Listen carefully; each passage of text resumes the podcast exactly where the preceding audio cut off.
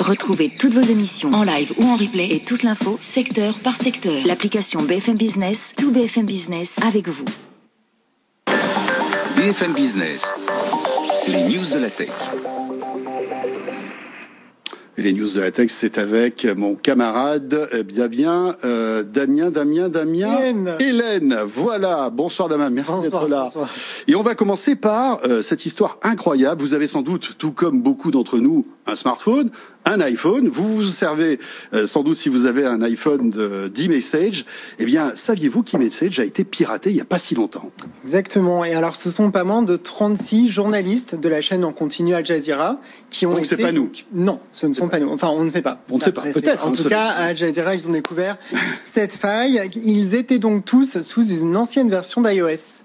Oui, iOS Ne- 13, je crois. Exactement. Donc, ne jamais, jamais sous-estimer les, euh, les mises à jour qu'on nous, qu'on nous demande. Rappelons qu'on est à iOS 14 aujourd'hui. hein. Exactement.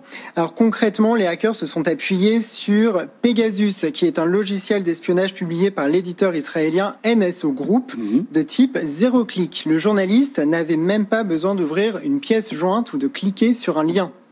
C'est pas Là, bon ça. on est quand même, euh, c'est du haut niveau. Donc l'affaire a été découverte par le groupement Citizen Labs, qui Mhm. avait été appelé en fait par une journaliste de la rédaction d'Al Jazeera qui soupçonnait que son iPhone avait été piraté à ce moment-là. Et en effet, ils étaient carrément 36 dans la rédaction d'Al Jazeera à avoir été piratés. Apple a depuis réagi dans un communiqué et incite donc fortement tous ses utilisateurs à mettre à jour leur iPhone. Voilà, euh, la chose importante à retenir, c'est que, voyez, même Apple qui euh, euh, fait de son, enfin, de sa communication, la sécurité, un peu son fer de lance, hein, eh bien parfois, euh, ils peuvent être aussi piratés. On le voit donc, mettre à jour son iPhone avec iOS 14, euh, c'est une obligation. On va rester dans le monde d'Apple avec cette rumeur, ce vieux serpent de mer. Peut-être l'avez-vous entendu parler aujourd'hui. Il s'agit de l'Apple Car qui revient, donc ce projet de voiture électrique d'Apple. Et c'est vrai que depuis 2014 circulent ces rumeurs. Depuis 2014, vous vous rendez compte. Euh, et en fait, cette rumeur revient sur le devant de la scène avec cette dépêche de l'agence Reuters qui est, qui est parue aujourd'hui. C'est le fameux projet Titan dans lequel Apple a déjà englouti des milliards de dollars. On le pensait un petit peu endormi, ce projet. Eh bien, visiblement, il revient sur le devant de la scène. Alors, un véhicule Apple qui sortira en 2024. C'est les prévisions donc de cette dépêche de Reuters avec un design de batterie monocellule qui serait moins cher à fabriquer et qui en plus améliorerait l'autonomie. Parce qu'aujourd'hui euh, le problème du véhicule électrique c'est l'autonomie. On arrive à quelques centaines de kilomètres mais aujourd'hui on n'a pas le, le confort et la facilité en fait euh, d'un véhicule thermique. Là Apple aurait visiblement réglé ce problème. Et en plus la techno de cette batterie serait moins polluante. Ça c'est plutôt une bonne nouvelle. Et ce véhicule bien sûr serait autonome parce que vous le savez Apple travaille depuis des années sur un projet de véhicule autonome. Il faut savoir qu'Apple vient d'embaucher d'ailleurs un nouveau patron sur ce projet.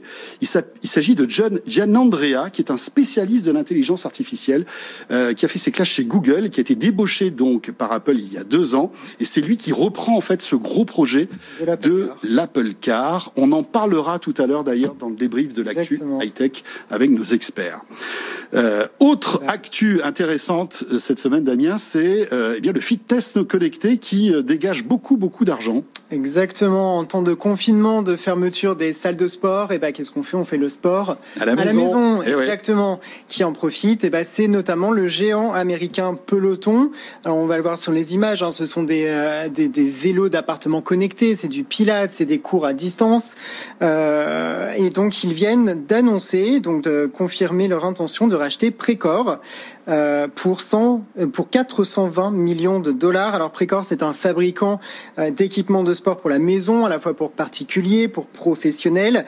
Alors en fait, ce qui s'est passé, c'est que la demande étant croissante pour euh, pour Peloton, euh, ils n'arrivaient pas à suivre la production de leur équipement en fait, de leurs Donc, il- équipements. Il fallait qu'ils achètent en fait un, Exactement. un nouveau, un nouvel équipementier en quelque sorte. Exactement. Et en fait, ils ont récemment doublé en fait leur euh, leur capacité de production. Ils ont ouvert une nouvelle usine à Taïwan. Ça ne suffisait pas.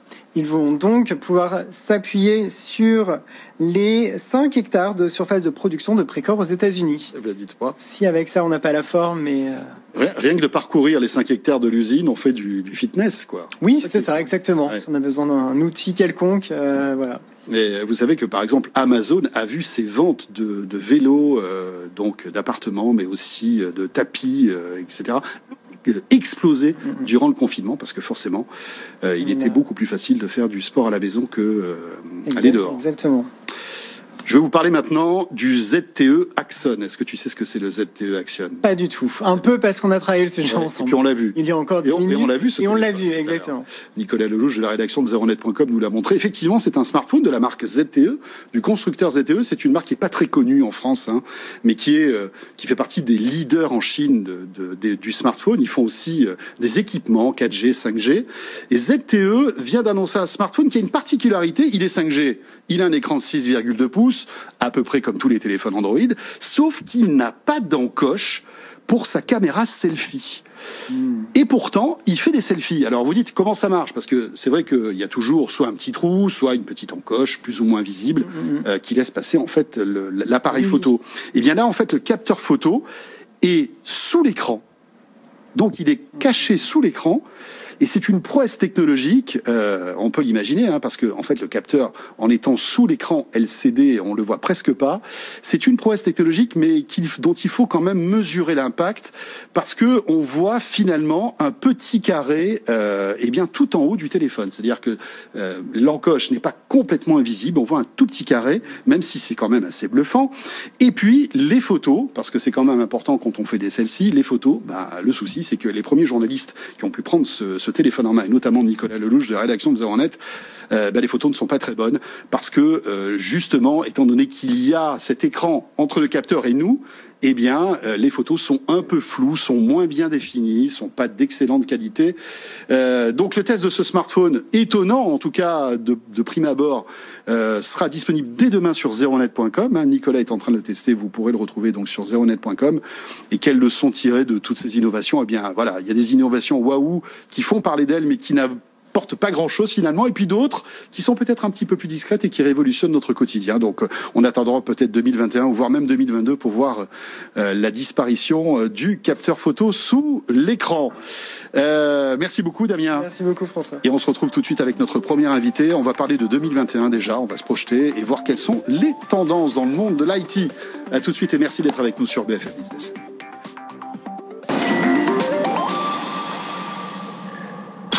BFM Business, c'est toute l'information économique et financière gratuitement à la télévision, sur toutes les boxes Internet.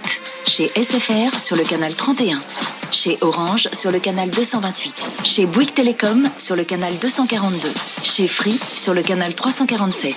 BFM Business est aussi disponible par satellite. Chez TNT Sat, chez Fransat en 51 et chez Canal en 171. BFM Business, première chaîne éco de France.